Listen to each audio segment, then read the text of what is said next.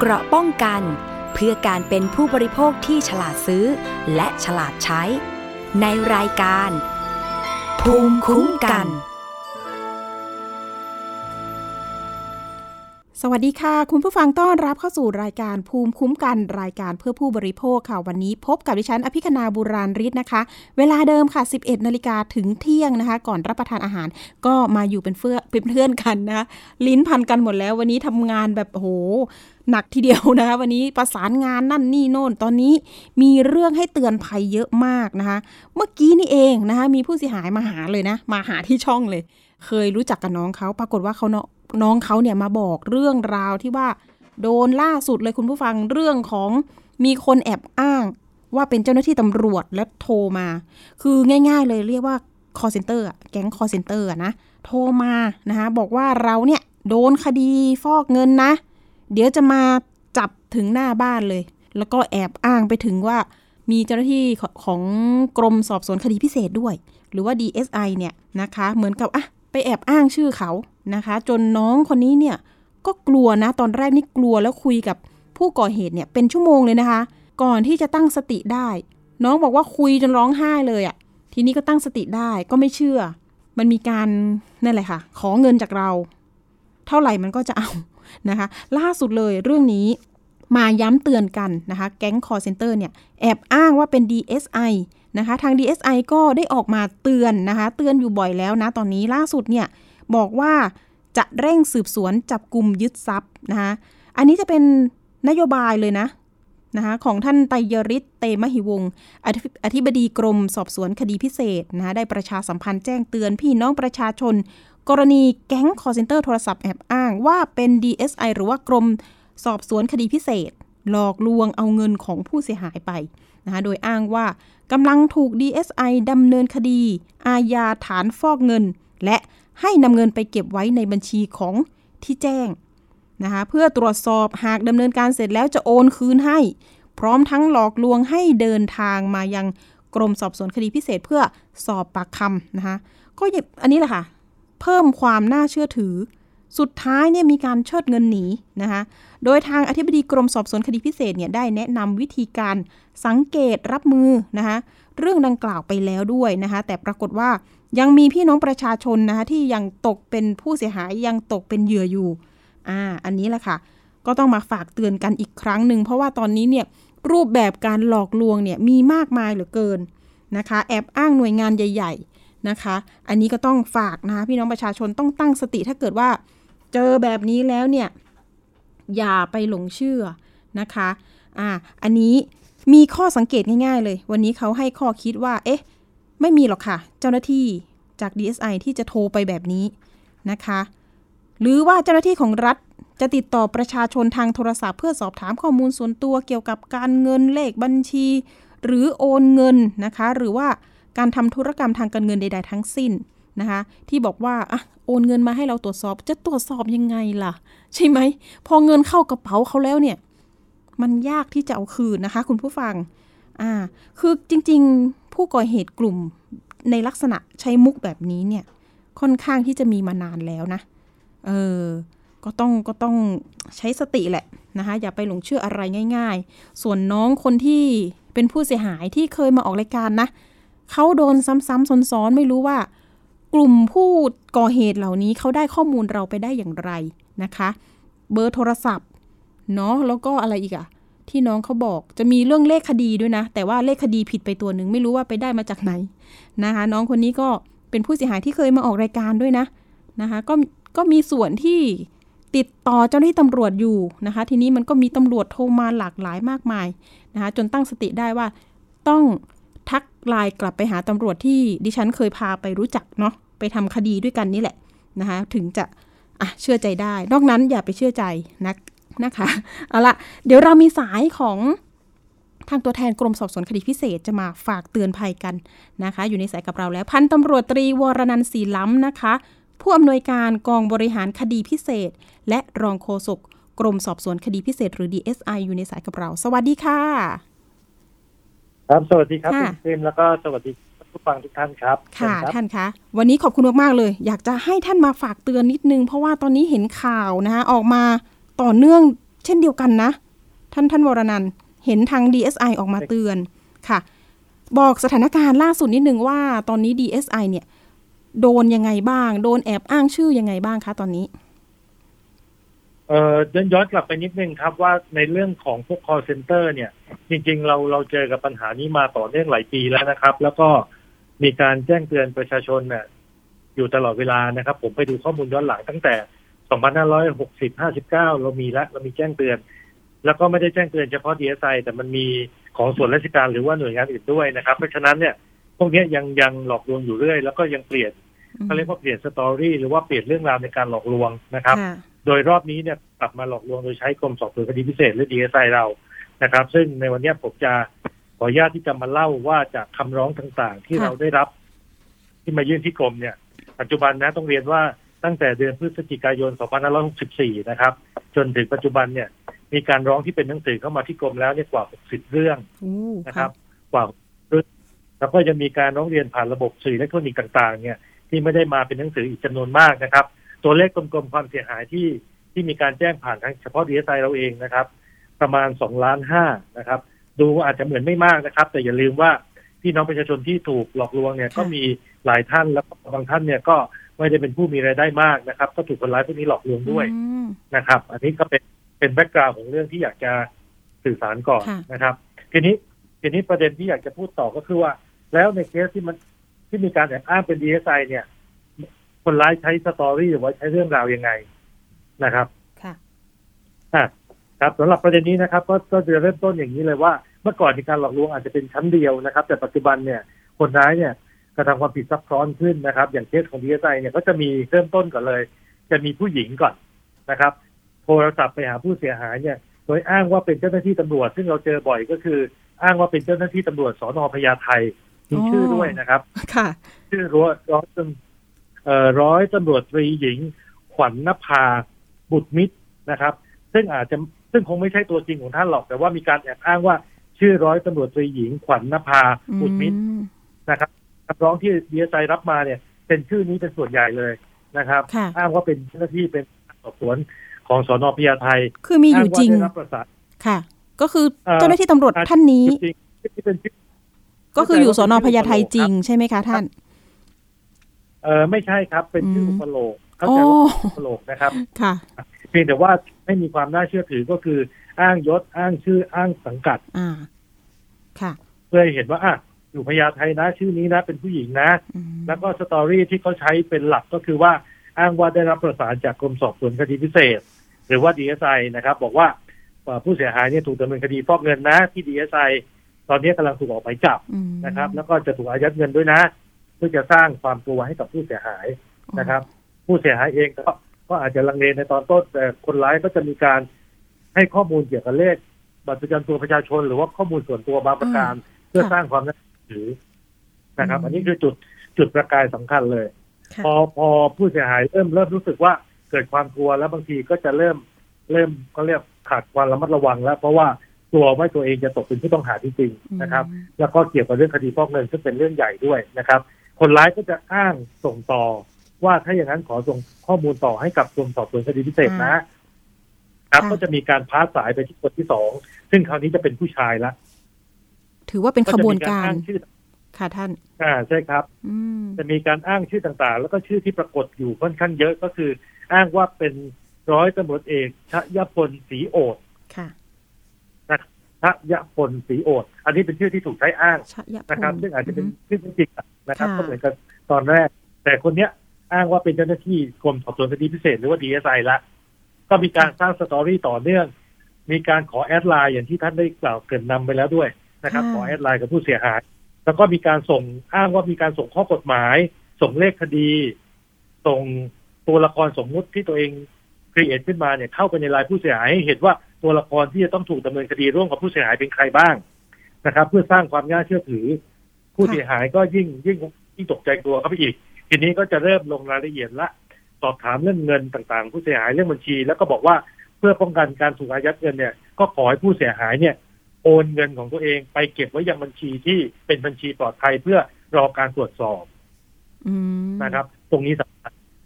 แล้วอ้างว่าเมื่อตรวจสอบก็จะโอนบัญชีคืนกลับมาให้ ผู้เสียหายหลายคนเชื่อครับ โอนเงินไปเกิดอะไรขึ้น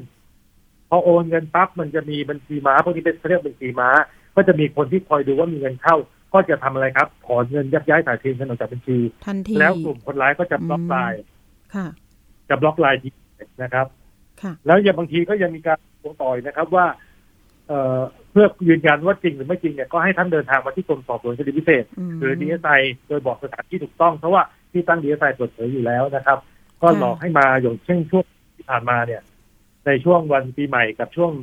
วันเด็กที่ผ่านมาเนี่ย มีผู้เสียหายหลายรายนะครับโอ้หลงเชื่อแล้วเดินทางวันหยุด ค่ะโอ้ถึงมีจะคมานไปหาด้วยก็เจอใครแล้วหลายครั้งนะครับแล้วตัวค่ะเองก็ตกเป็นเหยื่อไปอืมครับก็มีเราก็เลยเห็นว่าจำเป็นจะต้องสื่อสารกับพี่น้องประชาชนซ้ำๆนะครับ เพราะว่าจะต้องแจ้งเตือนให้ท่านได้ตระหนักเพราะว่าถ้าเกิดพลาดไปแล้วเนี่ยการจะติดตามเงินกลับเนี่ยมันเป็นเรื่องยาก สู้เราป้องกันภัยซะก่อน รู้ก่อนดีกว่านะครับอืมเราก็เลยเน้นย้ำในการแจ้งเตือน พฤติกรรมโดยภาพรวมของเคสนี้ก็จะเป็นอย่างที่ผมเล่าให้ฟังนะครับค่ะ แล้วบังเอิญเนาะว่าเอ๊ะผู้เสียหายท่านนั้นเนี่ยบังเอิญว่ามีเงินอยู่ในบัญชี น่าจะจำนวนหนึ่งเลยใช่ไหมคะ เพราะว่าเห็นยอดหลายหลายโอ้โหท่านความเสียหายสองล้านกว่า เรียนเรียนว่าหลายท่านไม่เชื่อครับ หลายท่านก็อืมบอกว่า ไม่ได้โอน แต่บางท่านก็โอน มันก็จะมีทั้งกลุ่มผู้เสียหายที่ตกเป็นเหยื่อจริงอ๋อๆและบางคนที่ไม่เชื่อหรือว่าค่ะไม่แน่ใจของสอบที่ดีเอสไอก่อน แล้วเจอค่ะว่าเป็นการหลอกลวงก็มีเยอะอืมนะครับ จะเยอะมากกว่าผู้เสียหายเนาะท่านเนาะใช่ครับ อันนี้เฉพาะเคสที่มาร้องเรียนดีเอสไอโดยตรงนะครับค่ะยังมีเคสที่แจ้งความปกติท้องที่ต่างๆด้วยอืมนะครับ แล้วก็เรียนเรียนย้ำเพิ่มเติมด้วยนะครับว่า เอ่อเรื่องเนี้ย มันมี trick หรือว่าวิวิธีในการ การสังเกตหรือว่าการป้องกันที่จะตกเป็นเหยื่อ ผมเรียนอย่างนี้ครับว่าถ้าเมื่อไหร่ท่านรับโทรศัพท์แล้วท่านพูดคุยกับเขาเนี่ยโอกาสที่ท่านจะถูกชักจูงแล้วก็โน้มน้าวไปจนสุดท้ายนำไปสู่การโอนเงินเนี่ยเป็นไปได้สูง เพราะว่าอืมันเป็นเรื่องของกลุ่มจิตวิทยาหมู่ก็คือมีการทำให้กลัวและส่งประเด็นต่อนะครับ โอกาสที่จะพลาดเนี่ยเป็นมันเป็นเรื่องปกตินะครับ ทีนี้ค่ะจุดที่เราเราเราควรจะต้องระมัดระวังหรือว่าสังเกตข้อแรกเนี่ยต้องย้ำเลยฮะว่าไม่มีเจ้าหน้าที่ของดีเอสไอหรือเจ้าหน้าที่รับไหนก็ตาม ติดต่อผู้เสียหายทางโทรศัพท์ แล้วสอบถามข้อมูลส่วนตัว โดยเฉพาะเรื่องการเงินไม่มีอืมไม่อันมีนี้ย้ำเลยนะครับย้ำค่ะไม่มี ไม่มีเจ้าหน้าที่คนไหนจะไปสอบถามท่านในเรื่องส่วนตัวเกี่ยวกับเรื่องการเงินนะครับ ถ้าเจ้าหน้าที่เขาจะสอบสวนปากคำท่านเนี่ยเขาจะต้องติดต่อท่านและมีหนังสือเชิญเป็นละลากษรแล้วก็จะมีการนัดหมายเฉพาะวันเวลาราชการนะครับ ไม่มีการนัดให้มาพบนอกเวลาราชการอืมหรือว่าในวันหยุดค่ะไม่มีนอกจากเป็นนัดต่อเนื่องและท่านทราบกันอยู่แล้ว ค่ะ นะครับท่านท่านผออันคะนี้เป็นเป็นเรื่องค่ะครับแล้วสมมุติเขาที่ที่เขาแอบอ้างชื่อ ร้อยตำรวจเอกหญิงนะคะ หรือว่าใครก็ตามแต่นี่เราสามารถเอาชื่อเนี่ยไปค้นหาในอินเทอร์เน็ตได้ไหมหรือว่าสารบัญของทางชื่อของเจ้าหน้าที่ตำรวจนี่ได้หรือเปล่าคะว่ามีจริงไหมได้ครับอะไรเงี้ยตรงนั้ค่ะนผมเป็นเสนออย่างนี้ครับว่าอย่างนั้นเนี่ย ถ้าเกิดเขาเปลี่ยนเป็นการไปใช้ชื่อจริงโดยเจ้าตัวไม่ทราบเนี่ยอ๋อมันก็มันอาจก็จะจะทำให้เกิดเจอความค่ะแต่ไม่ แต่ว่าผมย้ำเลยว่าไม่ไม่ว่าเขาจะใช้ชื่ออะไรก็ตามเนี่ย ที่สำคัญก็คือเจ้าหน้าที่รัฐจะไม่มีการสอบถามข้อมูลเกี่ยวกับเรื่องการเงินการบัญชีค่ะและให้ท่านทำธุรกรรมโอนโดยเด็ดขาดไม่มีค่ะก็คือไม่มีนะครับโทรมาแจ้งว่าคุณโดนคดีนั่นครับนี่โน่นไม่มีแน่นอน ใช่ไหมคะ ไม่มีฮะค่ะถ้ามีคือมิจฉาชีพแน่นะครับค่ะแล้วก็ยิ่งนัดหมายท่านไปราชการยิ่งไม่ใช่ใหญ่ไม่ใช่ถ้านอกเลยเวลาราชการขอไปอืมยิ่งไม่ใช่ใหญ่ เพราะฉะนั้นวิธีการแก้ปัญหาครับ เขาโทรมาหาท่านทางโทรศัพท์ท่านก็วางสายทิ้งก็จบแล้วอ๋อท่านผอท่าคะนแล้วฟังแล้วถ้าเขาพูดค่ะ หนูถามอีกนิดนึงก็คือสายที่โทรมาเนี่ย ขบวนการนี้ส่วนมากมันจะมีสักกี่คนคะท่านคะเอ่อเรื่องเรื่องการสืบสวนก็น่าจะมีหลายหลายหลายกลุ่มอยู่นะครับอืมเดี๋ยวตรงนี้เป็นประเด็นต่อที่ผมจะนำเสนอว่าในส่วนของกรมเราเราทำอะไรบ้างค่ะนะครับค่ะทีนี้อยากไปก่อนว่าหนึ่งก็คือท่านจำที่ผมเอ่อให้ให้ข้อแนะนำว่า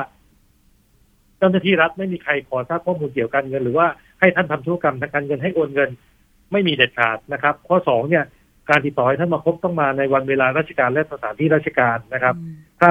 พูดมาในลักษณะว่าขอทราบข้อมูลการเงิน ไม่ว่าสตอรี่เริ่มต้นจะหลอกท่านมายังไงก็ตามนะครับ แต่ถ้ามาจบด้วยเรื่องการเงินเมื่อไหร่ โจรอืมค่ะ ต้องนะครับตั้งข้อจบสังเกตแบบนี้เลยนะคะใช่ครับ ท่านวางสายเลยแล้วถ้าเจ้าหน้าที่รัฐคนไหนเป็นตัวจริงทำแบบนี้เขาก็ทำไม่ถูกต้อง นะครับอืมเพราะฉะนั้นท่านก็ไม่จำเป็นจะต้องไปเขาเรียกว่าไปรับผิดชอบในสิ่งที่เขาดำเนินการไม่ถูกต้องนะครับ ท่านวางสายทิ้ง ถ้าเขาจะทำต้องเขาต้องมีหนังสือมาถึงท่านโดยชอบด้วยกฎหมายอ๋อนะครับ อันนี้ค่ะเป็นเป็นทริคเพราะฉะนั้น ถ้าเจออย่างนี้ท่านวางสายทันทีวางสองสายนะเลครับยถ้าสุดค่ะท้ายพลาดไปแล้วพลาดไปแล้วคือท่านโอนเงินให้เขาไปแล้ว สิ่งแรกที่ท่านควรจะต้องรีบทำก็คือ ท่านต้องรีบไปแจ้งธนาคารที่ท่านเป็นเจ้าของบัญชี เพื่อเผื่อเขาจะระงับการทำธุรกรรมในการโอนเงินได้ทัน นะครับอืมแล้วรีบแจ้งความกับพนักงานสอบสวน เพื่อเอาหลักฐานไปให้ทางแบงค์เขานะครับ เพื่อจะดำเนินคดีกับคนร้ายค่ะนะครับ อันนี้ก็คือคือสองข้อสั้นๆที่อยากจะสื่อสารเพราะว่าถ้ามากกว่านี้เนี่ยท่านก็จะจับประเด็นยากเอาว่า ถ้าพูดมาอย่างนี้วางสายทิ้งเลยค่ะ ท่านขาแล้วตอนนี้ศาการลท่านได้วิค่ะ ท่านวรนันท์เรื่องการอายัดบัญชีตอนนี้มันมันจะสามารถระงับให้เราได้รวดเร็วไหมคะ เออมันมันมันก็เป็นอย่างน้อยที่สุดแบงค์เขาได้รู้พฤติกรรมนะฮะอืมเขาได้รู้พฤติกรรมแล้วเขาอาจจะระบบการจัดการในของเขาเพราะว่าโดยปกติเนี่ยธนาคารทุกที่เขามีระบบออดิตของเขาอยู่ค่ะนะครับ อันนี้ก็จะเป็นตัวที่เสริมได้ส่วนหนึ่งนะครับอืมค่ะ เพราะว่ามันมีปัญหาเรื่องการอายัดบัญชีบางทีเขาไม่ได้แบบทำให้เราอย่างรวดเร็ว เนาะอย่างที่เคยได้รับเรื่องมา รับเรื่องร้องเรียนมาค่ะท่าน อืม ก็ตื่นตัวกับเรื่องพวกนี้ เพราะว่าค่ะลูกค้าท่านเสียหายนะครับอืมค่ะ แล้วก็ไปแจ้งความด้วยตรงนี้เนาะค่ะใช่ครับ อันนี้คือสิ่งที่อยากจะสื่อสารทีนี้ย้อนมากลับนี้อีกมุมว่าแล้วกรมสอบสวนคดีพิเศษเอง เราบริหารจัดการเรื่องนี้ยังไง ต้องเรียนว่าข้อแรกก่อนนะครับ ว่าเรื่องนี้ไม่ใช่คดีพิเศษ แต่ว่าทางอธิบดีท่านเตยยานิท่านก็ไม่ได้ ไว้เขาเรียกว่าไม่ได้นิ่งนอนใจเกี่ยวกับเรื่องนี้ เพราะว่าประชาชนเนี่ยหลงเชื่อเพราะอ้างเป็นดีเอสไอค่ะนะครับ เพราะฉะนั้นเนี่ยเป็นผู้ที่ได้รับผลกระทบด้วย ท่านก็เลยได้สั่งการให้ศูนย์สืบสวนสะกดรอยและการข่าวของกรมเนี่ย ไปทำหน้าที่ในการสืบสวน เพื่อหาข้อมูลเกี่ยวกับเรื่องคนร้ายกลุ่มนี้นะครับ จนทราบว่าเป็นกระบวนการที่เป็นของชาวต่างชาติว่าอย่างนั้นเถอะอืมนะครับ แต่ว่าใช้เครือข่ายคนไทยนี่แหละ ค่ะ นะครับ คนไทยด้วยนี่แหละ เป็นคนหลอกลวงคนไทยด้วยกันเองอ่านะครับ การการติดต่อเนี่ยคนร้ายจะใช้วิธีการอยู่สองแบบวิธีที่หนึ่งก็คือเขาเรียกว่าโทรศัพท์ผ่านระบบ VoIP หรือว่า Voice over Internet Protocol ก็คือง่ายๆก็คือการโทรผ่านระบบ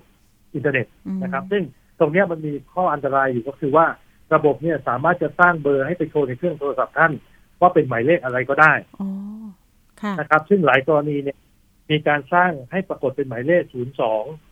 831 9888 ซึ่งเป็นเบอร์กลางของกรมสอบสวนคดีพิเศษอืมค่ะซึ่งเมื่อชาวกระทบก็เป็นกรมอยู่ดีค่ะมันก็เลยยิ่งสร้างความน่าเชื่อถือนี่ก็อันตราย สร้างเบอร์ได้นะครับอะ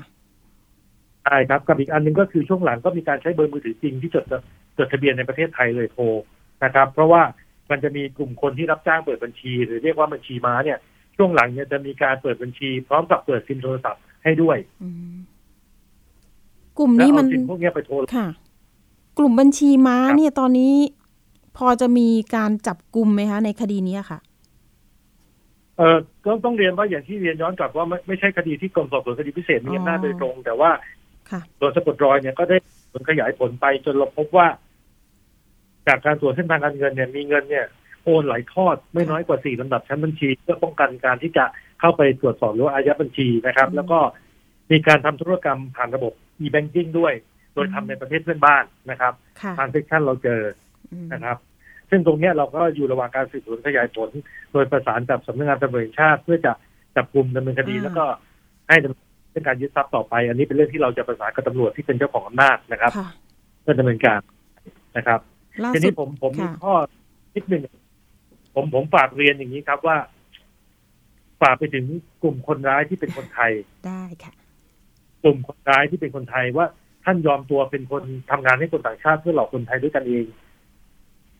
ใช่ไหมอืมนะครับ แล้ววันหนึ่งเนี่ยท่านเคยคิดบ้างไหมว่า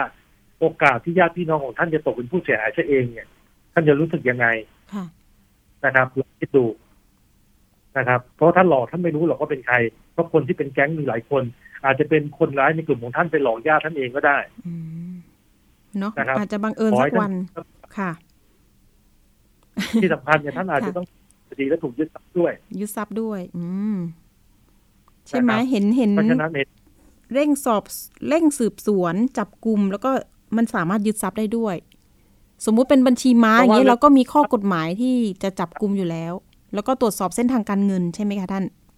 คือคือต้องต้องเรียนย้อนกลับอย่างนี้ว่าพื้นฐานของความผิดเรื่องนี้ครับ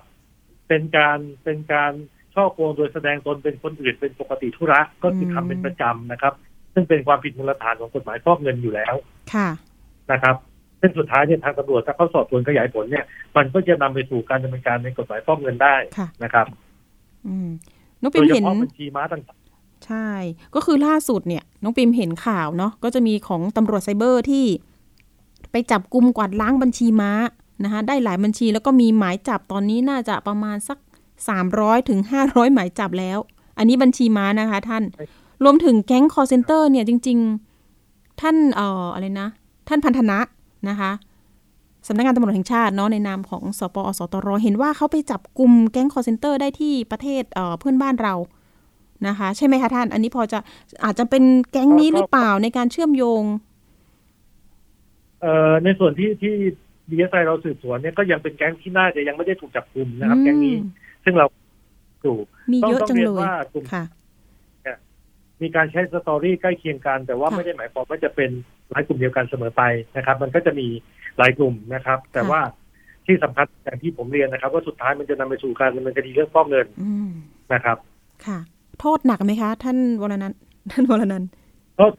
โทษหนักโทษหนักอยู่แล้วรับโทษหนักนะคะโทษจำคุกหนักก็แล้วก็ในเรื่องของการยึดทรัพย์สินด้วยนะครับอืมยึดทรัพย์ด้วย แม้ว่าคุณจะอ้างว่าดิฉันโดนจ้างมาเปิดบัญชีก็ตาม ได้เงินห้าร้อยบาทเอ่อเอาค่ะเอาออกทุกวันท่านย่อมควรจะต้องทราบค่ะ มันเป็นเรื่องอะไรนะท่านอาจจะเข้าข่ายเป็นผู้สนับสนุนการกระทำความผิดมหรือเป็นตัวการร่วมถ้า ข้อเที่จริงชัดเจนว่าท่านมีเจตนาในการร่วมกระทำความผิดกับกลุ่มคนร้ายนะครับ ค่ะ เพราะว่าเรารณรงค์กันอย่างต่อเนื่องเลยเนาะเรื่องของการเปิดบัญชีให้คนอื่นนำไปใช้เนี่ยนะคะ ค่ะถูกต้องครับดีไซน์ต้องออกมาเตือนดัง ๆ อีกกับเรื่องนี้หลายๆครั้งเพราะว่าก่อนและหลังปีใหม่เนี่ยรู้สึกว่าสถานการณ์มันดูไม่ได้ทุเลาลงเลยนะครับอืมโดยเฉพาะช่วงโควิด -19 แบบนี้นี่เหมือนกับว่ากลุ่มแก๊งผู้ก่อเหตุนี่มัน นะ หนูว่ามันก็ยังดำเนินการอย่างต่อเนื่องเหมือนกันนะท่านวรนันท์ในการโทรมาใช่ครับหาสุ่มครับโทรมาอยู่ตลอดค่ะ ครับวิธีการที่ดีที่สุดอย่างที่ผมเรียนนะครับ เราก็ต้องป้องกัน ถามว่าเราจะป้องกันยังไงก็ต้องให้ให้ความรู้กับประชาชนอย่างที่ผมแจ้งเตือนไปว่า อันนี้คือสิ่งที่ท่านค่ะควรระวัง เพราะถ้าท่านเป็นเหยื่อเขาก็ไม่มีงานทำอืมค่ะอะไปอีกเรื่องหนึ่งท่านวรนันท์คะท่านผออเรื่องของ ความคืบหน้าคอนเซปต์ซีรีส์หน่อย บริษัทนี้ที่ถูกร้องเรียนนะคะว่าอาจจะเป็นแชร์ลูกโซ่หรือเปล่านะคะ ตอนนี้ทางกรมสอบสวนคดีพิเศษรับเป็นคดีพิเศษแล้วด้วยใช่ไหมคะ ตอนนี้เรื่องของการรวบรวมผู้เสียหายมีความคืบหน้าไปถึงไหนแล้วคะท่าน ต้องต้องต้องเรียนอย่างนี้นะครับ เรื่องนี้เป็นการกล่าวหาค่ะเกี่ยวกับเรื่องของบริษัทซีรีส์นะครับเอ่อในการ ระดมทุนผู้เสียหายเพื่อเช่าพื้นที่ทางอิเล็กทรอนิกส์นะครับ โดยมีบริษัทที่สองที่เข้ามาเกี่ยวข้องก็คือบริษัท Storage City Platform จำกัดนะครับอืมโดยอ้างว่าบริษัทเนี้ทำหน้าที่ดูแลเครือข่ายและบริหารระบบ มันจะมีสองสององค์กรคู่นะครับค่ะแล้วก็มีการระดมทุนเอาง่ายๆก็คือระดมทุนไปให้เช่าพื้นที่ใน cloud อะครับค่ะในระบบ cloud ก็คือพื้นที่ cloud เพื่อจะเอ่อเอาเอาระบบโปรแกรมต่างๆเนี่ยไปเช่าใช้อยู่ในนั้นนะครับอืม ซึ่งตรงเนี้ยมีการเสนอผลตอบแทนค่อนข้างสูงนะครับ ถึงร้อยละ 0.5เปอร์เซ็นต์ต่อบล็อกต่อชั่วโมงเลยนะ ต่อชั่วโมงนะครับอ๋อซึ่งตอนเนี้ยผู้เสียหายทั้งหมดเนี่ยเท่าที่เราตอนช่วงเรารับเป็นคดีพิเศษเนี่ยมีจำนวนมีจำนวนประมาณเดี๋ยวนะครับ ประมาณ 23,000โอ้ราโหยสองที่หมื่ผู้นเลเสียยเหรอหายนะครับค่ะรายจำนวนบล็อกที่มีการลงกดเนี่ยนะครับค่ะประมาณ 6 ล้านบล็อกอู้ค่ะที่อ้างว่า ลงทุนนะบล็อกละ3,500เนี่ยนะครับโลกละสามพันลงทุนห้าประมาณ6ให้ค่ะกลมๆนะครับ ค่ะ แล้วก็ค่าความเสียหายประมาณ28,000ล้านบาทกลมโอ้โหมากจังเลยๆนะครับค่ะสเกลใหญ่มากอืมซึ่งซึ่งตัวเนี้ยเป็นกรณีที่เขากล่าวหาว่า บริษัทเนี่ยไม่ไม่ได้ประกอบธุรกิจที่จะสามารถสร้างผลผลิตหรือผลตอบแทนได้อย่างที่ว่าจริง แล้วมีลักษณะเป็นการชักชวนลงทุนอันเข้าลักษณะ การกู้ยืม การช่อโกงประชาชนหรือว่าแชร์ลูกโซ่นะครับ ซึ่งเราก็ได้รับคดีเนี้ยไว้ทำการสอบสวนนะครับ ซึ่งต้องเรียนอย่างนี้ครับว่าการสอบสวนเนี่ยเราจะมีการรวบรวมพยานหลักฐานสองฝั่ง ก็คือฝั่งผู้กล่าวหาที่เห็นว่ามีความผิด แล้วก็นำไปสู่การแจ้งข้อหา แล้วผู้ต้องหามีสิทธิ์ที่จะนำหลักฐานมาพิสูจน์ความผิดต่อไปอืมนะครับ และสุดท้ายถึงจะมีความเป็นทางคดีว่าผิดหรือไม่ผิดเพียงไรอย่างไรค่ะนะครับ กระบวนการโดยภาพใหญ่จะเป็นอย่างนี้ค่ะโอ้โหจริง ๆ แล้วนี่ครับเป็นสเกลใหญ่ที่ท่านบอก สองหมื่นกว่าคนทั่วประเทศเลยใช่ไหมคะ สิ่งที่เขาไปเชื่อนี่คือ เรื่องของผลกำไรเหรอคะ รู้สึกว่ามันใหญ่มาก ต้องต้องค่ะ แต่เห็นว่าในช่วงโควิด เนี่ยนะครับ เราถูกจะบอกว่ายังไงเนี่ยถูกดิสครับค่ะและถูกบังคับโดยสภาให้ต้องไปใช้ระบบไอทีมากขึ้นถูกไหมครับใช่ค่ะประชาชนใช้อิเล็กทรอนิกส์ไม่เป็นแต่นี้ทุกคนเป็นนะครับ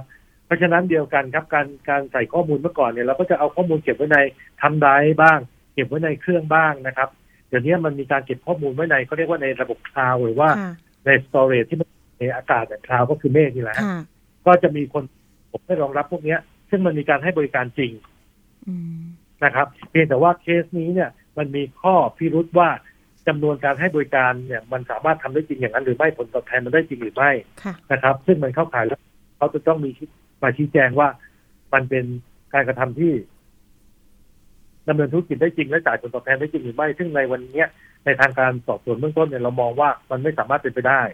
อืมนะครับ แล้วองค์ประกอบเนี่ยมันเข้าลักษณะของการความผิดในเรื่องแชร์ลูกโซ่ค่ะในขั้นต้นครับ เราก็เลยมีการรับเป็นคดีพิเศษเพื่อสอบสวนพิสูจน์ทั้งความผิดและความบริสุทธิ์ในเรื่องนี้ว่าตกลงมันเกิดอะไรขึ้นนะครับ ค่ะ จริงๆ การทำแบบนี้เนี่ยจริง ๆ มันไม่มีอยู่จริงใช่ไหมคะบริษัทในรูปแบบการลงทุนหรืออะไรต่างๆ นานาเออต้องเปลี่ยนบริษัทที่ประกอบธุรกิจ เช่นนี้จริงมีอยู่จริงคมีรับอยู่จริงแต่ว่าประเด็นปัญหาบริษัทเนี้ยได้ประกอบธุรกิจอย่างที่ว่าจริงหรือไม่และผลตอบแทนที่เสนอให้เนี่ย มันสูงมากจนเข้าลักษณะที่เป็นกรณีของแชร์ลูกโซ่นะครับอืมแต่ว่าแชร์ลูกโซ่เนี่ยยังให้โอกาสผู้ต้องหานะครับ ที่จะมาดีแคร์ว่าคุณสามารถทำธุรกิจได้จริงอย่างที่คุณเสนอผลตอบแทนหรือไม่ แต่ในเคสเนี่ยผู้เสียหายไม่ได้ค่าตอบแทนนะครับค่ะบางรายไม่ได้ค่าตอบส่วนเจ้าของบริษัทนี่ก็หายไปเลยนะคะ บริษัทที่ตั้งอยู่ก็ปิดไปแล้วถูกไหมคะ ติดต่อไม่ได้ในข้อมูลเบื้องต้นค่ะ ตอนนี้เห็นบอกว่าสอนอบางพื้นที่มีหมายจับแล้วค่ะท่านบรนันท์อันนี้พอจะตามต่อยังไงได้ไหมคะเอ่อต้องต้องเรียนอย่างนี้ครับว่าภายใต้พระราชบัญญัติการสอบสวนคดีพิเศษเนี่ย บัญญัติไว้ว่าคดีไหนที่จะต้องดำเนินการตามกฎหมายเนี้ยก็จะต้องถ่ายโอนมาเป็นอำนาจของ DSI นะครับอืมซึ่งปัจจุบันเนี่ยทางตำรวจเริ่มทราบนะครับ แล้วก็ทยอยส่งสำนวนในความรับผิดชอบเนี่ยมายังกรมสอบสวนคดีพิเศษ เพื่อจะรวมสำนวนเข้าเป็นคดีเดียวกันแล้วมนะครับ ตอนนี้กำลังทยอยมาค่ะค่ะ ส่วน QR code ที่จะให้ผู้เสียหายลงทะเบียนนี่ก็คือจะเปิดใช้วันที่ 12 ก็คืออะวันนี้ เนาะท่านเนาะเรียบร้อยดีไหมคะท่านอธิบดีแจ้งค่ะ ก็ต้องขออภัยพอดียังไม่ได้เข้าไปตรวจสอบจริงๆ แต่เข้าใจว่าอืมระบบน่าจะเริ่มรัน เพราะว่าทางทางไอทีตอนแรกเนี่ยเขาเขามีการเซตไว้เพื่อที่จะให้ประชาชนได้ทราบก่อนค่ะที่จะได้เตรียมตัว แล้วก็เตรียมข้อมูลที่จะต้องเอามาใส่ในระบบครับก็เข้าใจว่าวันนี้น่าจะเป็นการร้อยนะครับอืมถ้าเกิดว่าผู้เสียหายจะเข้าไปติดตามนี่ก็คือเข้าไปดูในในเพจ Facebook ของทาง DSI ได้ใช่ไหมคะครับในเว็บไซต์กรมนะครับอ๋อในแล้วเว็ก็บไซต์มัจะมีเลยช่องทาง เข้ามามันก็จะมีทางติดต่อข้อมูลอยู่แล้วครับอ๋อ w w w นะคะ dsi.go.th นะคะ ค่ะท่านวรนันครัท์บสุดท้ายถูกต้องครับนี้อยากให้ท่านฝากเตือนประชาชนนะคะทั้งเรื่องของแก๊ง call center รวมถึงการลงทุนแบบแชร์ลูกโซ่หน่อยค่ะท่านคะครับก็ก็เรียนอย่างนี้ครับว่าเออเวลาท่านลงทุนนะครับ ท่านท่านต้องเออพยายามที่จะดูถึงผลตอบแทนนิดนึงถึงความ เป็นไปได้นะครับ ต้องเข้าใจว่าบางทีเนี่ย มันก็ดูยากเพราะว่าแชร์ลูกโซ่เนี่ย เวลาเขาสร้าง story หรือสร้างเรื่องเนี่ยเขาจะเอาจากเรื่องจริงที่หลายคนประสบความสำเร็จมาเป็น story ในการหลอกลวงนะครับ แต่ว่าข้อที่พึงสังเกตก็คือว่าการให้ผลตอบแทนที่สูงนะครับ โดยที่ท่านไม่ต้องทำอะไรเลย เพียงแต่จ่ายเงินให้เขาอืมแล้วเขาก็ให้เงินท่านกลับมา อันเนี้ยครับ ให้พึงระวังว่าเป็นเรื่องที่ค่อนข้างอันตรายนะครับ เพราะว่า ท่านเอาเงินไปให้คนอื่นโดยที่ท่านไม่รู้จักเขาเลยอ่าถ้าอยู่ๆเขาบอกว่าเดี๋ยวถึงเวลาเงินกลับมาให้ท่านค่ะนะครับ เหมือนกับ มันไม่ใช่เรื่องการซื้อขายหุ้นนะฮะอืมที่มันจะมีเรื่องบริษัท มีผลประกอบการมีกรตมาดูแลให้ท่าน อันนี้คือท่านกับเขาตรงๆ เพราะฉะนั้นพึงสังเกตว่าถ้ามีการเอ่อชักชวนในลักษณะแบบเนี้ยให้พึงระวังและให้ตรวจสอบข้อมูลให้ละเอียดนะครับ ดูข้อมูลในอินเทอร์เน็ตว่ามีการแจ้งเตือนบ้างไหมนะครับค่ะหรือถ้าไม่แน่ใจก็ประสานสอบถามมาที่กรมสอบสวนคดีพิเศษได้นะครับ เราก็จะมีเจ้าหน้าที่ที่พอจะให้คำตอบในเบื้องต้นนะครับ ได้ค่ะซึ่งตอนนี้ประชาสัมพันธ์เพิ่มเติมอีกนิดนึงว่ากรมกำลังพัฒนาเขาเรียกว่าเป็นเป็นแอปพลิเคชันอ่าเป็นเป็น LINE Official นะครับ เป็น LINE Official ชื่อว่าชูชัย ค่ะ ชูชัยนะครับ เป็นของ DSI ที่เรากำลังจะทำเป็น chatbot ที่จะตอบเบื้องต้นเกี่ยวกับเรื่องไหนที่เข้าข่ายเป็นคดีพิเศษ หรือว่าเป็นการประเมินความเสี่ยงนะครับ ซึ่งเรากำลังพัฒนา เพราะว่าปัจจุบันเนี้ย ประชาชนสื่อสาร 24 ชั่วโมงค่ะนะครับเยี่ยมเลยเราไม่สามารถจะให้คนบริการได้ตลอดเวลา เราก็จะพยายามที่จะสร้างระบบขึ้นมา เพื่อจะตอบสนองความต้องการของประชาชนให้ได้รวดเร็วที่สุดนะครับ ตอนนี้กองบริหารคดีพิเศษระหว่างการพัฒนาระบบอยู่นะครับ แล้วถ้ามีการเปิดใช้เมื่อไหร่จะรีบแจ้งให้ทราบอืนะครับมได้เลยเดี๋ยวเราติดตามนะคะ ระบบนี้ เพราะว่าเห็นบอกมีข้อมูลความรู้ด้วยที่จะเข้าไปดูว่า เอ๊ะ อันไหนที่เข้าข่ายเป็นคดีพิเศษ อันนี้ก็จะเป็นความรู้แก่ประชาชนด้วยเนาะท่านเนาะใช่ครับค่ะ เอาละวันนี้ขอบคุณมาก ๆ เลยนะคะ พันตำรวจตรีวรนันท์ศรีล้ำ ผู้อำนวยการกองบริหารคดีพิเศษ และรองโฆษกกรมสอบสวนคดีพิเศษหรือ DSI นะคะ สวัสดีค่ะท่านคะขอบคุณมากค่ะ ครับสวัสดีครับ สวัสดีค่ะ อันนี้ก็จะเป็นข้อมูลในโลก 5G ที่จะมาถึงนี้ ตอนนี้ก็หลายหน่วยงานนะมีการพัฒนาระบบในเรื่องของการรับเรื่องร้องเรียนนะคะก็จะมีการสร้างแพลตฟอร์มขึ้นมานะคะไม่ว่าจะเป็นแอปพลิเคชัน Line นะคะก็จะง่ายต่อการเข้าถึงประชาชน ตอนนี้ก็ใช้นะคะระบบอิเล็กทรอนิกส์กันหมดแล้วเนาะแล้วก็แต่ย้ำเตือนเรื่องของการเขาเรียกว่าโทษนะคะของเรื่องของเทคโนโลยีต่างๆ ด้วย ก็อย่าไปหลงเชื่อเรื่องของนี่แหละค่ะ แก๊ง call center โทรเข้ามาหาเรา รวมถึงข้อความลิงก์ปลอมต่างๆ อย่าไปกด อย่าไปอยากรู้นะคะ เรื่องของการมาให้เงินกู้มาคุณเป็นผู้โชคดีไม่มีอยู่จริงนะคะ รวมถึง Facebook ตอนนี้นะคะ ขนาด Facebook ดิฉันเองเนี่ยยังมีนะผู้ชายชาวต่างประเทศเนี่ยค่ะโอ้โหรอมากแอดมาเป็นเพื่อนนะคะจริงๆเนี่ยอาจจะเป็นกลุ่มกลุ่มผู้ก่อเหตุ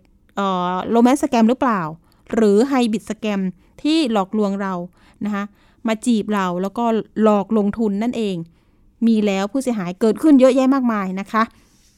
เอาละถ้าเกิดว่ามีปัญหาอะไรอย่างไรนี่ก็โทรไปที่ของในส่วน DSI ได้นะคะ หรือว่าเว็บไซต์เนาะโทรสายด่วนของ DSI ก็จะเป็น 1202 นะคะ หรือว่าเว็บไซต์อย่างที่ท่านบอก www.dsi.go.th นะคะ ใครเป็นผู้เสียหายของบริษัท Concept Series นะคะ ยังไงก็ติดตามนะคะ เว็บไซต์ของ DSI ได้ เดี๋ยวเขาจะแจ้งมาเป็นระยะระยะในเรื่องของการลงทะเบียนของผู้เสียหายเนาะเพราะว่าเรื่องนี้ความเสียหาย 28,000 ล้าน โอ้โห เยอะจริง ๆ นะ ฟังแล้วขนลุกเลย เอาละไปเรื่องต่อไปนะคะ เรื่องนี้อยากจะฝาก เป็นข่าวกระแสกันมานะคะ เรื่องของไปแก้ปีชงแล้วสินค้านี่แหละค่ะไหว้สารเจ้าพ่อเสือเนี่ยราคาแพงเหลือเกินนะคะ ล่าสุดเนี่ยแม่ค้าก็ออกมาชี้แจง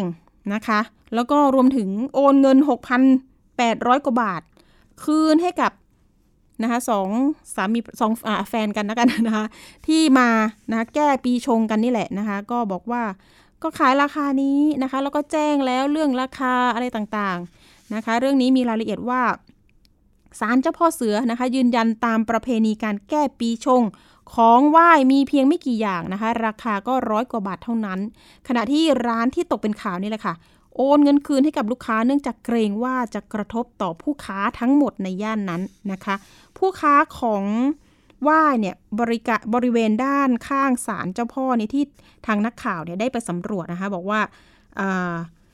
รายการแล้วก็ราคาของชุดไหว้แก้ปีชง อันนี้ร้านอื่นๆนะ หลังจากที่สื่อสังคมออนไลน์แชร์ข้อมูลว่ามีราคาสูงถึงหลักหลายพันบาทนะคะชุดไหว้ราคาที่มีอยู่เนี่ยที่หน้าร้านเนี่ยเขาบอกว่าเนี่ยมีตั้งแต่ราคา 190 บาท 390 แล้วก็ 590 บาท แล้วแต่นะคะว่าจะเลือกซื้อเป็นแบบไหนยังไงนะคะเทียนเล็กหรือเทียนใหญ่ก็ว่ากันไป นอกจากนั้นเนี่ยยังมีของบูชาบางอย่างอย่างเช่นตุ๊กตาผลไม้นะคะที่ไม่ได้อยู่ในชุดไหว้เนี่ยลูกค้าก็จะซื้อเพิ่มเอง อันนี้ก็ต้องสอบถามราคากันก่อนนะคะ เพื่อไม่ให้เป็นแบบเนี่ยมาบอกราคาทีหลังนี่คือหงายหลังเลยนะ บอกว่าราคา 6,000 บาทนี่แก้ปีชงเนี่ยบางทีไอ้เราตั้งใจว่าจะทำนะแค่นี้นะคะหนึ่งพันสักหนึ่งพันเศษกลายเป็น 6,800 นี้ไม่ไหวนะะผู้ค้าร้านนี้ก็ นะคะออกมาชี้แจงเลยค่ะ เพราะว่ากลัวว่าร้านข้างๆ หรือคนที่ทำมาอยู่ก่อนหน้าจะเดือดร้อนว่าอย่างนั้น อันนี้เนี่ยกระทรวงพาณิชย์นะคะที่จะต้องดูเรื่องการควบคุมราคานะจะต้องไปตรวจสอบแล้วล่ะค่ะนะหลังเกิดเหตุผู้ค้าร้านนี้นะคะข้อมูลนี่เขาบอกว่า ได้ได้โอนเงินคืนแล้วเนาะว่าอย่างนั้น เอ๊ะน่าจะเคลียร์กันไปไหมหรือยังไงน่าจะจบไหมอืม อันนี้หน่วยงานที่เกี่ยวข้องเนี่ย ตอนนี้ก็บอกนะคะว่าควรจะติดราคาไว้หน้าร้านเลยนะคะ ไม่ควรจะมัดมือชกลูกค้า เพราะว่ายังไงก็แล้วแต่นี่ผู้บริโภคเนี่ยเขาก็มีสิทธิ์เลือกแล้วก็ดูราคากันก่อน แต่ทีนี้เจ้าของร้านนี้ก็อ้างว่าก็เป็นความหวังดีแหละ บอกว่าตอนนั้นศาลกำลังจะปิดละเหลืออีก 15 นาทีนะคะ ก็ช่วยจัดของจัดของแล้วก็แบบให้รีบไปไหว้ว่าอย่างนั้น อันนี้เราก็อืมฟังเนาะฟังทั้งสองฝ่ายชี้แจงอ่าแต่ทีนี้มีการไปสำรวจ ศาลอื่นๆด้วยนะศาลเจ้าพ่อเสือนะคะที่อยู่อีกหลายจุดนะก็มีการขายสินค้าเนี่ยเขาบอกว่า ของไหว้เพียงไม่กี่อย่างราคา 100 บาทเท่านั้นอืมก็ถูกนะอะสมมุติว่าเราไม่สบายใจนะคะ อาจจะซื้อเตรียมไปจากบ้านเลยได้ใช่ไหมคะ ก็เป็นสิทธิ์ของผู้บริโภคเนาะซื้อเตรียมไปเองเลยดีกว่า แต่ทีนี้ผู้ค้าแถวนั้นจะว่าไหมอะคะคุณผู้ฟัง อะลองดูนะคะไปเรื่องต่อไปอยากจะเตือนเรื่องนี้กันหน่อย GPS นำทางนะคะลงน้ำอีกแล้วเกิดเหตุที่จังหวัดชนบุรีนะคะ เตือนภัยผู้ใช้รถยนต์ใช้ถนนนะคะ ที่ไม่ชินทางเนี่ยปรากฏว่าก็หวังพึ่ง GPS นี่แหละนำทางนะคะต้องตรวจสอบเส้นทางให้ดีๆก่อนเดินทาง อย่าไปเชื่อระบบนะคะ GPS 100%ว่าเช่นนั้น รวมถึงต้องสังเกตป้ายจราจรที่ติดริมทาง ให้ดีด้วย มิฉะนั้น GPS อาจจะพาคุณลงไปในน้ำนะคะเหมือนอย่างชายที่จังหวัดชนบุรีด้วยนะคะ อันนี้เป็นข่าวอยากจะมาบอกเล่ากันนะคะ เจ้าหน้าที่กู้ภัยนะคะ มูลนิธิธรรมรัศมีมณีรัตน์แล้วก็หน่วยกู้ภัยจตุรธรรมประทีปพานทองนะคะ ก็มีการช่วยเหลือนำรถเก๋งที่จมน้ำในบ่อพื้นที่หมู่8นะคะ แถวแถวอำเภอพานทองจังหวัดชลบุรีขึ้นมาอย่างทุลักทุเลนะคะ ปรากฏว่านี่แหละค่ะ เกิดเหตุเนี่ยจุดเกิดเหตุเนี่ยเป็นบ่อน้ำธรรมชาติ กว้างประมาณสัก 50 เมตร ลึกประมาณ 15 เมตรนะคะหน่วยกู้ภัยก็ใช้เชือกผูกนี่เลยค่ะ ผูกที่ล้อนะคะแล้วก็ดึงลากรถขึ้นมานะตรวจสอบพบเป็นรถเก๋งยี่ห้อโตโยต้านะคะยี่ห้ออะไรก็แล้วแต่ อะ เราไม่ต้องบอกรุ่น สภาพหน้ารถนี่พังยับเลยนะคะ กันชนหลุดกระจกข้างประตูเนี่ยฝั่งคนขับก็ถูกเปิดออกนะคะใช้เวลากู้นะคะประมาณสักหนึ่งชั่วโมงกว่าๆนะคะ ก็ดึงขึ้นมาได้อืมมีชุดประดาน้ำไปด้วยนะคนขับรถดังกล่าวนะคะก็สามารถออกมาได้นะ มาขอความช่วยเหลือให้นำรถขึ้นจากน้ำซึ่งเหตุการณ์นี้เกิดจากคนขับรถเดินทาง มาจากกรุงเทพนะคะตั้งใจจะไปหาญาติ แต่ไม่ชำนาญเส้นทางนะคะ ก็เปิด GPS นี่แหละค่ะมา จนกระทั่งถึงถนนที่เป็นจุดโค้งนะคะ รถก็เสียหลัก พุ่งตกลงไปในน้ำนะคะคนขับจึงรีบหนีออกมาทางกระจกข้างรถ แล้วก็ปีนขึ้นมาอย่างปลอดภัย อ่า อันนี้ถ้าเกิดว่าเราเผชิญเหตุแบบนี้นะคะ อยู่ในสถานการณ์แบบนี้คุณผู้ชมจะทำยังไงนะคะมีข้อมูลจากศูนย์ข้อมูลข่าวสารด้านการแพทย์ฉุกเฉิน แนะวิธีเอาตัวรอดจากเหตุ รถตกน้ำง่ายๆนะคะ เช่นนะคะข้อหนึ่งก็คือปลด safety belt นะคะออกทุกๆคนเลยนะคะรวมถึงผู้โดยสารด้วย ถ้ามีผู้โดยสารมานะนะแล้วก็ข้อ 2 นี่ก็อย่าออกแรงใด ๆ เพื่อสงวนการใช้อากาศหายใจ ซึ่งมีอยู่ในเขาเรียกว่าอยู่มีอยู่จำกัดนะอากาศ แล้วก็3เนี่ยให้ยกส่วนศีรษะให้สูงเหนือระดับน้ำนะคะ ค่อยๆ เพิ่มขึ้นในรถนะระดับน้ำเนี่ย แล้วก็ปลดล็อกประตูรถทุกบาน แล้วก็หมุนกระจกให้น้ำไหลเข้าในรถเพื่อปรับความดันในรถนะคะแล้วก็นอกรถด้วยให้เท่ากัน มิฉะนั้นเนี่ยท่านจะเปิดประตูรถไม่ได้ เพราะน้ำจากภายนอกเนี่ยค่ะ จะดันประตูไว้นะคะ เมื่อความดันใกล้เคียงกันแล้วเนี่ยก็ให้ผลักบานประตูออกให้กว้างสุดเลยนะคะ แล้วก็ออกจากห้องโดยสารโดยเร็ว จากนั้นเนี่ยเราก็ต้องนะคะค่อยๆลอยตัวออกมาอย่าไปตื่นตระหนกมากต้องตั้งสตินะว่ายน้ำแล้วก็เกาะที่เราสามารถเกาะได้ถ้าเกิดว่าเราเกาะเราเราว่ายน้ำไม่เป็นอะนะอ่าอันนี้ก็ฝากเตือนกันเนาะเพราะว่าเหตุฉุกเฉินอะไรมันเกิดขึ้นได้นะคะ เรื่องรถเรื่องถนนเนี่ยมันตอนนี้อุบัติเหตุมันก็เยอะนะคะ อันนี้ฝากเตือนคุณผู้ฟังกันเลย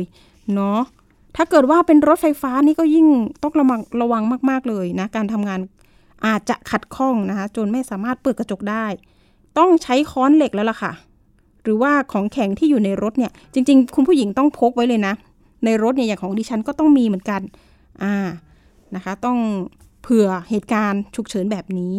เนาะอันนี้ฝากเตือนคุณฟังไปกันด้วย เพราะว่าตอนนี้มีหลายคนเดินทางออกต่างจังหวัดนั่นนี่โน่นก็ยังเดินทางกันอยู่นะคะ เอาละ ช่วงต่อไปนะคะ ไปช่วงของคิดก่อนเชื่อกับดรแก้วกังสดานอัมภัยนักวิทย์นักพิษวิทยาและคุณชนาทิพย์ไพรพงศ์นะคะ วันนี้มีข้อมูลเรื่องของน้ำเอนไซม์จากพืชบำรุงสุขภาพ ได้จริงหรือตอนที่ 4 ค่ะ เอนไซม์คืออะไรนะคะ จากที่มีคนเขียนให้ข้อมูลเกี่ยวกับพืชนะคะ เช่นแครอทขึ้นช่าย รากบัวหลวงเนี่ยค่ะ ว่ามีเอนไซม์ถ้าเกิดว่า เรากินเข้าไปนะคะเราจะได้รับเอนไซม์จริงหรือไม่นะคะมีงานวิจัยอะไรสนับสนุนบ้างไปติดตามค่ะ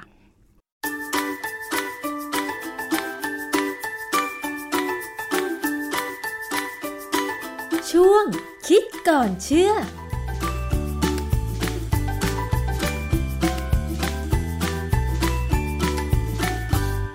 บกันในช่วงคิดก่อนเชื่อกับดรแก้วกังสดานนภัยนักพิษวิทยากับดิฉันชนาทิพไพรพงษ์เช่นเคยนะคะ วันนี้เราจะมาคุยกันต่อเกี่ยวกับเรื่องของน้ำเอนไซม์ค่ะ ซึ่งน้ำเอนไซม์ที่อยู่ในพืชผักผลไม้เนี่ยนะคะ เขาบอกว่าทำดื่มได้เองในครัวเรือน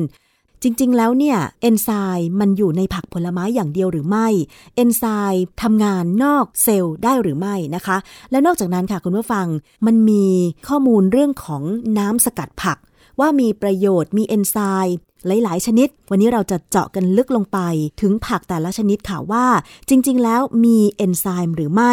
ก็คือแครอทขึ้นช่าย รากบัวหลวง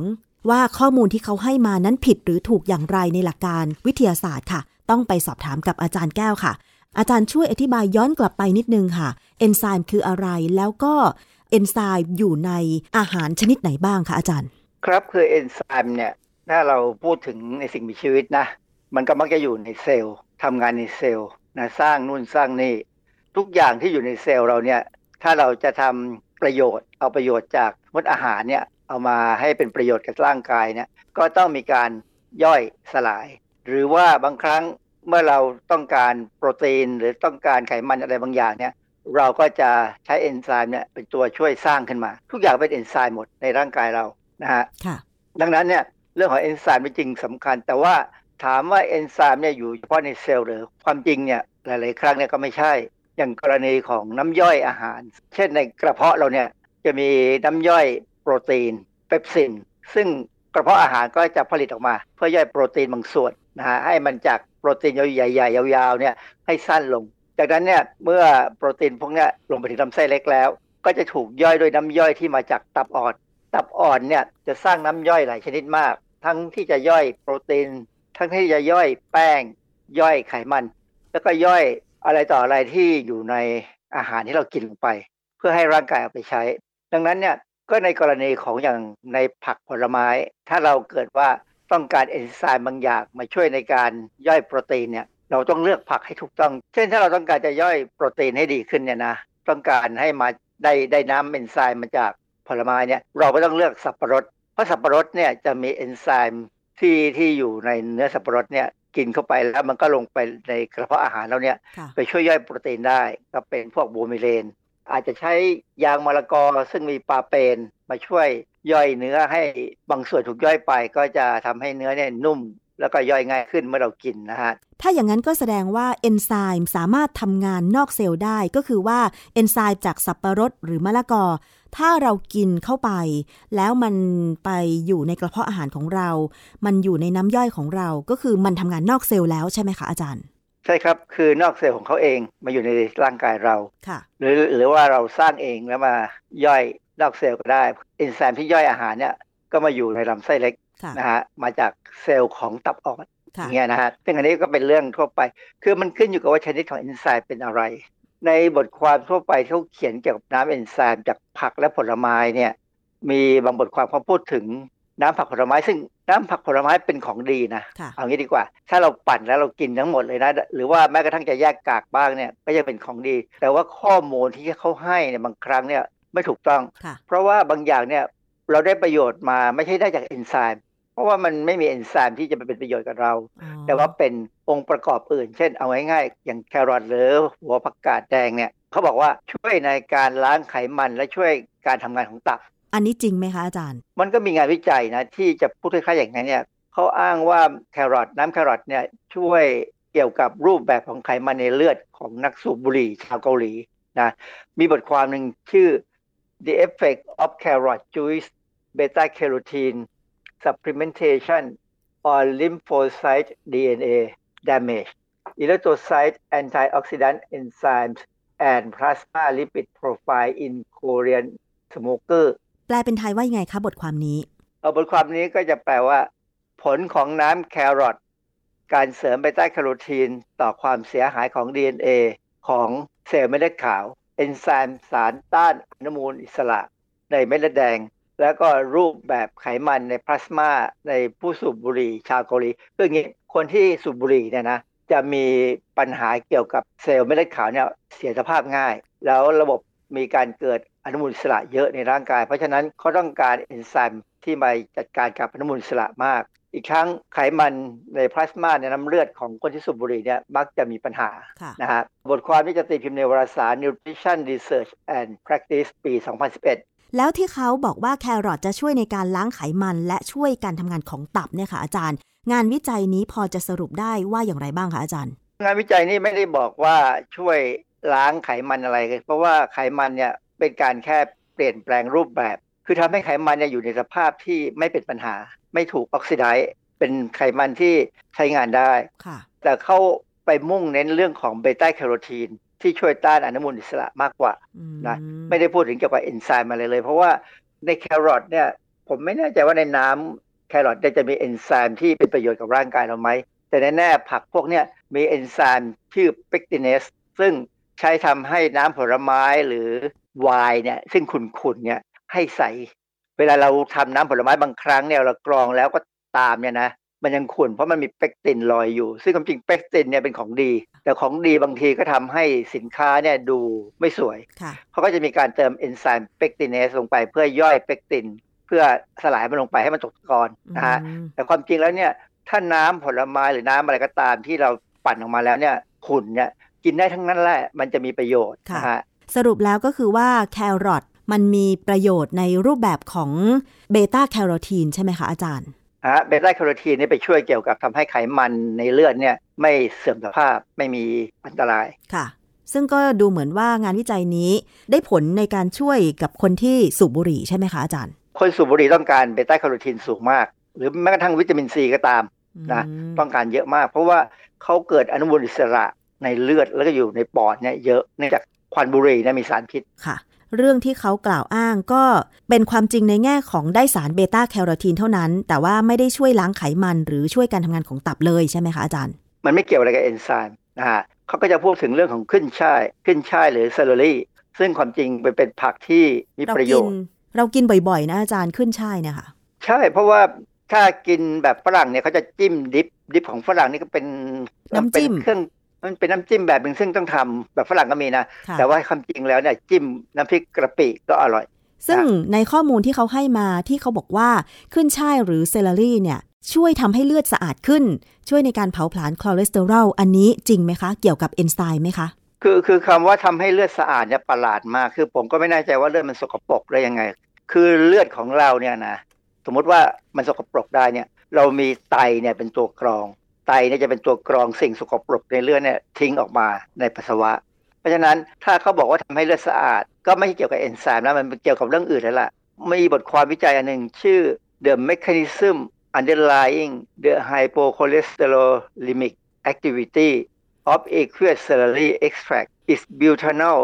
and Aqueous Fractions in Genetically Hypercholesterolemic RICO RAT สรุปแล้วบทความนี้พูดถึงเรื่องอะไรคะอาจารย์เขาพูดถึงกระบวนการช่วยให้ไขมันในเลือดต่ำโดยน้ำขึ้นช่าย โดยใช้หนูที่มีพันธุกรรมที่มันมีไขมันในเลือดสูง คือใช้หนูที่มันมีพันธุกรรมที่เขาตัดแต่งให้มันมีไขมันในเลือดสูง เป็นประจำเป็นหนูที่ผิดปกตินะ แล้วก็ให้มันกินน้ำขึ้นช่ายเนี่ยแล้วก็วัดดูว่าไขมันในเลือดมันต่ำลงจริงไหมตีพิมพ์ในวารสาร Life Science ปี 2000เขาก็พบว่าหนูที่ได้กินน้ำขึ้นช่าย นานประมาณ 8 อาทิตย์เนี่ยมีระดับคอเลสเตอรอลในเลือดโดยรวมเนี่ยลดลงเขาสันนิษฐานว่าน่าจะเป็นผลของน้ำตาลหรือกรดอะมิโนบางชนิด ในน้ำสกัดของขึ้นช่ายเนี่ยเป็นตัวช่วยลดระดับคอเลสเตอรอลค่ะซึ่งไม่ได้เกี่ยวกับเอนไซม์เลยเพราะว่าอย่างที่บอกอะว่าเอนไซม์เนี่ยถ้ามันจะช่วยลดไขมันในเลือดได้เนี่ยมันต้องผ่านเข้าไปในเลือด ไม่มีเอนไซม์ไหนผ่านระบบการย่อยอาหารเข้าไปได้หรอกนะฮะเอนไซม์ในพืชในผักเนี่ยถ้าลงไปถึงลำไส้เล็กเมื่อไหร่เนี่ย โดนระบบย่อยเราย่อยกระจุยหมดค่ะใช้งานไม่ได้หรอก สรุปแล้วขึ้นช่ายหรือ celery เนี่ยก็คือมีเอนไซม์แต่ไม่สามารถที่จะผ่านเข้าไปในเส้นเลือดของเราได้ แต่สิ่งที่งานวิจัยพูดถึงก็คือว่า ขึ้นช่ายหรือ celery ช่วยลดระดับคอเลสเตอรอลของหนูทดลองได้ลดลงจริงใช่ไหมคะอาจารย์ ตัวที่ช่วยให้คอเลสเตอรอลลดลงเนี่ยเขาเข้าใจว่าเป็นน้ำตาลหรือเป็นกรดอะมิโนบางตัวค่ะไม่ใช่เอนไซม์ค่ะเพราะว่า มันจะมีเอนไซม์ไม่มีเอนไซม์เนี่ยเราพูดไม่ได้ เพราะว่าเขาไม่ได้วิเคราะห์หาปริมาณเอนไซม์ซึ่งมันมีวิธีวิเคราะห์ว่าจะวิเคราะห์แต่เราต้องรู้ก่อนว่าว่าในเซลลารี่เนี่ยหรือขึ้นช่ายเนี่ยมีเอนไซม์ชื่ออะไรถึงจะวิเคราะห์ได้ถูกค่ะฮะแล้วอีกชนิดหนึ่งก็คือรากบัวหลวงที่เขาบอกว่าช่วยในการหายใจและการทำงานของปอด ช่วยทำให้กระบวนการเผาผลาญอาหารและพลังงานทำงานได้ดีขึ้น อันเนี้ยรากบัวหลวงมีเอนไซม์ไหมคะอาจารย์ ถ้ามีชื่ออะไรรวมถึง งานวิจัยที่จะมาสนับสนุนเรื่องนี้มีอะไรบ้างคะผมค้นข้อมูลนะ ไม่มีข้อมูลเลยบอกว่ารากบัวหลวงเนี่ยจะมีเอนไซม์หรือมีอะไรก็ตาม ที่จะมาช่วยทำงานของปอดนะเรื่องของรากบัวหลวงมีงานวิจัยอะไรบ้างคะที่พูดถึงเรื่องนี้ค่ะเออมีงานวิจัยอยู่พอสมควรนะแต่ว่าเรื่องหนึ่งที่ผมไปสืบค้นมาเจอนะผลของรากบัวต่อการเกิดโรคไขมันพอกตับที่ไม่ได้เกิดจากแอลกอฮอล์ ในหนู DBDB ที่มีพันธุกรรมเป็นเบาหวานที่เป็นโรคอ้วน ในงานวิจัยเนี่ยเขาใช้หนู ซึ่งเขาตัดแต่งพันธุกรรมให้มันอ้วนและหนูตัวพวกนี้จะอ้วนหมดเลย เพราะว่าพันธุกรรมเนี่ยเขาเป็นเบาหวานพอเป็นเบาหวานแล้วเนี่ยเขาก็จะมีอาการไขมันพอกตับค่ะคือเวลาเราเป็นไขมันพอกตับเนี่ยบางคนเป็นเพราะว่าดื่มเหล้าเยอะอือฮึมีแอลกอฮอล์เยอะ แต่ของกรณีของหนูตัวเนี้ยมันมีไขมันพอกตับ เพราะว่าเขาเป็นเบาหวาน และมีพันธุกรรมที่ไม่ดี ไม่ใช่ว่าเขาได้กินแอลกอฮอล์นะค่ะในงานวิจัยเนี่ยเขาใช้รากบัวเนี่ยสกัดให้ให้หนูกิน บทความนี้ตีพิมพ์ในวารสารชื่อ Bioscience Biotechnology and Biochemistry ปี 2012 แล้วก็มีอีกบทความหนึ่ง ชื่อบทความในภาษาไทยก็แปลว่า สารสกัดโพลิฟีนอลของรากบัว ช่วยบรรเทาอาการตับแข็งในหนู ที่มีพันธุกรรมที่เป็นเบาหวานที่เป็นโรคอ้วนค่ะบทความนิตีพิมพ์ในวารสาร Lipids in Health and Disease ปี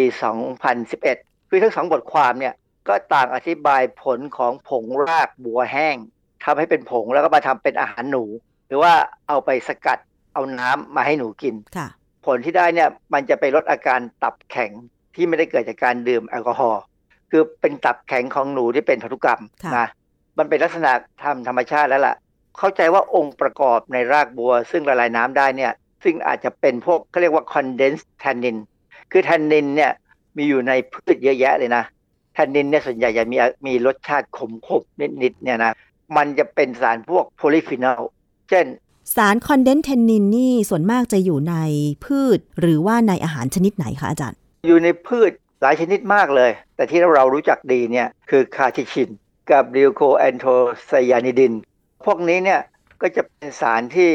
ความจริงมีอยู่ในพืชหลายชนิดนะแต่ว่าในรากบัวนี่มี แต่ว่าในบทความเนี่ย เขาก็ไม่ได้บอกอะไรเกี่ยวกับเอนไซม์อะไรเลยที่อยู่ในรากบัวค่ะนะเพราะฉะนั้นโดยสรุปแล้วเนี่ยการต้มน้ำรากบัวเนี่ย เราก็ได้สารที่เป็นองค์ประกอบที่ละลายน้ำจากรากบัวออกมาได้ ปกติเนี่ยเวลาเราต้มน้ำรากบัวเนี่ยเราดื่มเพื่อความชื่นใจนะค่ะเราคงไม่ได้หวังอะไรสักเท่าไหร่ แต่ว่าจากการดื่มน้ำรากบัวเนี่ยถ้าคนที่มีความเสี่ยงที่จะมีปัญหาเกี่ยวกับไขมันไปเกาะตับเนี่ยนะก็จะได้ประโยชน์ ส่วนคนที่ไม่ได้เป็น ก็ได้ประโยชน์จากการที่น้ำรากบัวเนี่ยเป็นน้ำสมุนไพรที่ไม่มีอันตราย ไม่ได้เกี่ยวกับว่ารากบัวหลวงจะมีเอนไซม์หรือไม่ใช่ไหมคะอาจารย์ ไม่มีไม่ไม่มีใครเคยคิดเรื่องพวกนี้นะ ผมก็ประหลาดใจที่ว่าทำไมเขาถึงคิดว่าการเอาน้ำรากบัวมาต้มหรือมา คือน้ำรากบัวเนี่ยถ้าจะทำเนี่ยต้องต้มค่ะ ไม่มีทางที่จะใช้น้ำเย็นได้ใช่แล้วพอต้มเมื่อไหร่เนี่ยเอนไซม์เสียหมดเอนไซม์น้อยมากที่จะทนความร้อนได้ค่ะนะฮะ หลายคนอาจจะได้ข้อมูลจากอินเทอร์เน็ตบ้างหรือว่าจากหนังสือบ้าง ซึ่งจริงบ้างไม่จริงบ้าง วันนี้อาจารย์แก้วก็ได้มาอธิบาย ความจริงทางด้านวิทยาศาสตร์นะคะ ไม่ว่าจะเป็นเรื่องของแครอทขึ้นช่าย แล้วก็รากบัวหลวงค่ะ ซึ่งจริง ๆ แล้วเรายังมีพืชอีกหลายชนิดที่เขากล่าวอ้างว่ามีเอนไซม์แล้วก็ช่วยบำบัดรักษาร่างกายแบบนั้นแบบนี้ เดี๋ยวเรามาติดตามกันในตอนหน้านะคะ กับช่วงคิดก่อนเชื่อค่ะ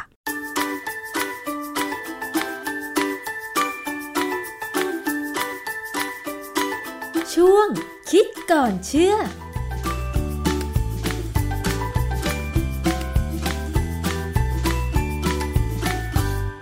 ค่ะนี่ก็ขอบคุณสำหรับข้อมูลจากคิดก่อนเชื่อนะคะ เอาละค่ะ หมดเวลาสำหรับอภิคณาบูราริศแล้วนะคะ พบกันวันพุธหน้าเวลาเดิมนะคะ วันนี้สวัสดีค่ะ